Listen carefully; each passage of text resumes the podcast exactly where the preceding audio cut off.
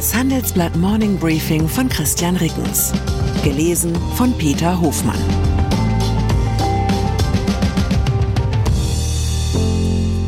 Guten Morgen allerseits. Heute ist Mittwoch, der dreißigste August, und das sind unsere Themen.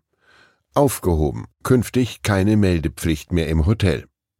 Aufgeschoben, wie Söder sich die Causa Aiwanger vom Leib hält. Abgehoben, Rekorddividenden trotz Konjunkturflaute.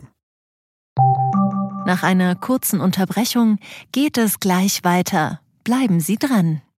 Ich bin Doktor Robin John, Allgemeinarzt in Schönebeck. Das ist fünfzehn Kilometer von Magdeburg entfernt. Und trotzdem zu weit, um hier Nachwuchs zu finden. Immer mehr Praxen im Salzlandkreis bleiben unbesetzt und Patienten haben lange Wege und noch längere Wartezeiten. Das muss sich ändern. Die besondere Nähe der niedergelassenen Haus- und Fachärzte ist in Gefahr. Was die Gesundheitspolitik jetzt dringend ändern muss, erfahren Sie auf rettet die praxen punkt de. Klausurtagung. Kaum ist das Wachstumschancengesetz nach langer Blockade im Kabinett verabschiedet, wollen die Ampel-Koalitionäre heute nachlegen. Auf ihrer Klausurtagung in Meseberg planen sie, ein Paket zum Bürokratieabbau zu beschließen. Dessen Eckpunkte liegen dem Handelsblatt vor. Dies sind die drei Highlights. Deutsche Staatsangehörige müssen in Hotels künftig keinen Meldeschein mehr ausfüllen. Bislang müssen Hotelbetreiber die Scheine ein Jahr lang aufbewahren, falls Strafverfolgungsbehörden an die Daten wollen. Bei zivilrechtlichen Vorgängen wie etwa der Kündigung eines Mietverhältnisses reicht es in Zukunft, das Schreiben mit einem Smartphone zu fotografieren und es elektronisch zu übermitteln. Im Wirtschaftsministerium durchforsten Beamte derzeit die Informationspflichten, denen deutsche Unternehmen unterliegen. Davon soll eine ganze Reihe wegfallen oder vereinfacht werden. Hubert Aiwanger. A Hund is a Show, sagt man in Bayern über besonders gerissene Menschen, und das ist keineswegs abwertend gemeint. Markus Söder hat sich dieses animalische Attribut gestern redlich verdient. Der bayerische Ministerpräsident hat die Flugblattaffäre um seinen Wirtschaftsminister und Koalitionspartner Hubert Aiwanger von sich weggehalten und sich zugleich alle Handlungsoptionen offen gehalten. Das könnte aus jenem Brevier der Machtpolitik stammen, das man in Bayern scheinbar bereits beim Beitritt zur Jungen Union überreicht bekommt. Mit der Auflage an Aiwanger, fünfundzwanzig Fragen zu dem antisemitischen Flugblatt aus dessen Schulzeit zu beantworten, gewinnt Söder Zeit. Und er kann dem Landtag jederzeit Aiwangers Entlassung als Minister vorschlagen, wenn neues Belastungsmaterial auftaucht. Söder vermeidet vorerst, wenige Wochen vor der Landtagswahl, die Koalition mit seinem erklärten Wunschpartner platzen zu lassen, was zwangsläufig zu der unangenehmen Frage geführt hätte, mit wem die C S U denn sonst koalieren will. Zusätzlich hat Söder den Freien Wählern gestern signalisiert, dass er die Koalition mit ihnen auch ohne Aiwanger fortsetzen würde, was deren Loyalität zu ihrem Vorsitzenden auf eine harte Probe stellen könnte. Hier kommt das alte Prinzip Teile und Herrsche zu tragen. Mit etwas Glück könnte Söder bei der Landtagswahl am achten Oktober sogar von der Affäre profitieren. Manche könnten nun lieber das konservative Original von der C S U wählen, anstatt den Koalitionspartner unter Antisemitismusverdacht. AfD. Die Freien Wähler bleiben für die bayerische Machtarithmetik trotzdem wichtig. Sie binden Protestwähler, von denen ein Teil sonst vermutlich bei der wesentlich radikaleren AfD landen würde. Ein Rezept, das gegen deren Höhenflug hilft, haben die etablierten Parteien noch immer nicht gefunden. Anlass für unseren Hauptstadtreporter Dietmar Neuerer, sich anhand von Umfragedaten und Wähleranalysen genauer mit der Frage zu beschäftigen, wer wählt eigentlich AfD und warum? Die drei wichtigsten Erkenntnisse für mich: Unter den Wählern der Rechtspartei sind die unteren sozialen Schichten im Vergleich zu anderen Parteien zwar überrepräsentiert, aber die AfD ist keineswegs auf diese Milieus beschränkt.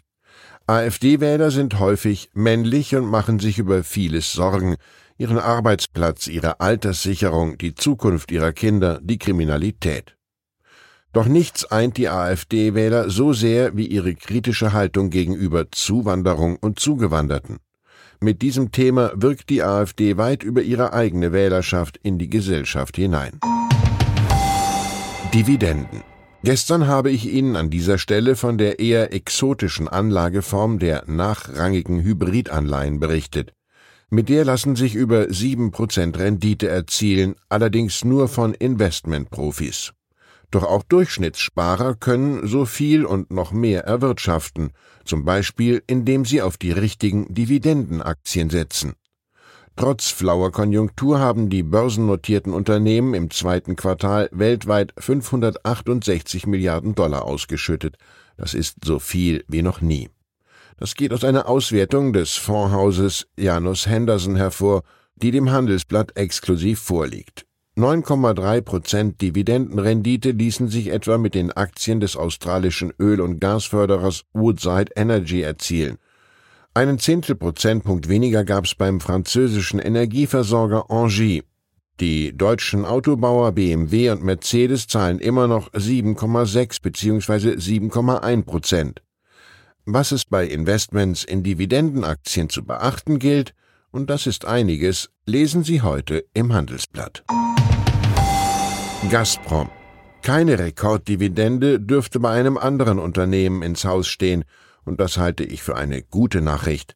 Der russische Energiekonzern Gazprom ist im zweiten Quartal in die roten Zahlen gerutscht. Unter dem Strich habe ein Verlust von umgerechnet knapp zweihundert Millionen Dollar gestanden, teilt das staatlich kontrollierte Unternehmen mit. Gründe seien ein Einbruch der Gasexporte nach Europa und der Kursverfall des Rubels gegenüber dem Dollar. Diskriminierung. Und dann ist da noch der weiße Ex-Manager von Morgan Stanley, der die U S-Großbank wegen Diskriminierung verklagt. Kevin Myersburg erklärt in der am Dienstag eingereichten Klageschrift, er sei im Mai entlassen worden, um Platz für eine weniger qualifizierte schwarze Frau zu schaffen. Trotz einer beeindruckenden Liste von Errungenschaften sei er von der Leiterin des Wellness-Teams abgelöst worden. Die Bank habe mit dem Schritt Vielfalt und Inklusion vorantreiben wollen. Eine Stellungnahme von Morgan Stanley lag nicht vor.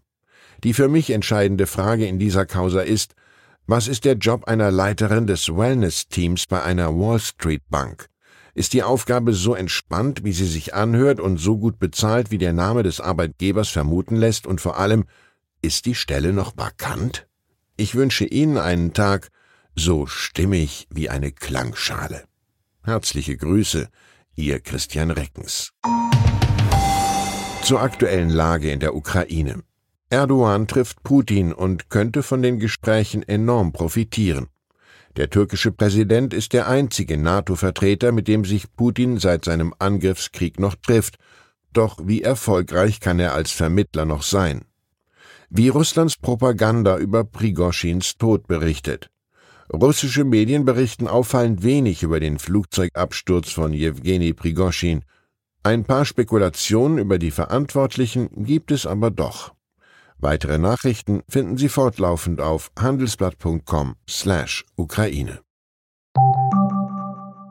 Mein Name ist Doktor Tilman Rümenapf, niedergelassener Kinder- und Jugendarzt hier im Ennepe-Ruhr-Kreis. Die Einführung der Telematik sehe ich durchaus als Chance, aber aktuell fällt das System oft aus und es gibt viel zu wenig technischen Support. Dafür geht eine Menge Zeit drauf, in der ich die Kinder nicht genügend betreuen kann. Das muss sich ändern. Die besondere Nähe der niedergelassenen Haus- und Fachärzte ist in Gefahr. Was die Gesundheitspolitik jetzt dringend ändern muss, erfahren Sie auf rettet die Praxen punkt de.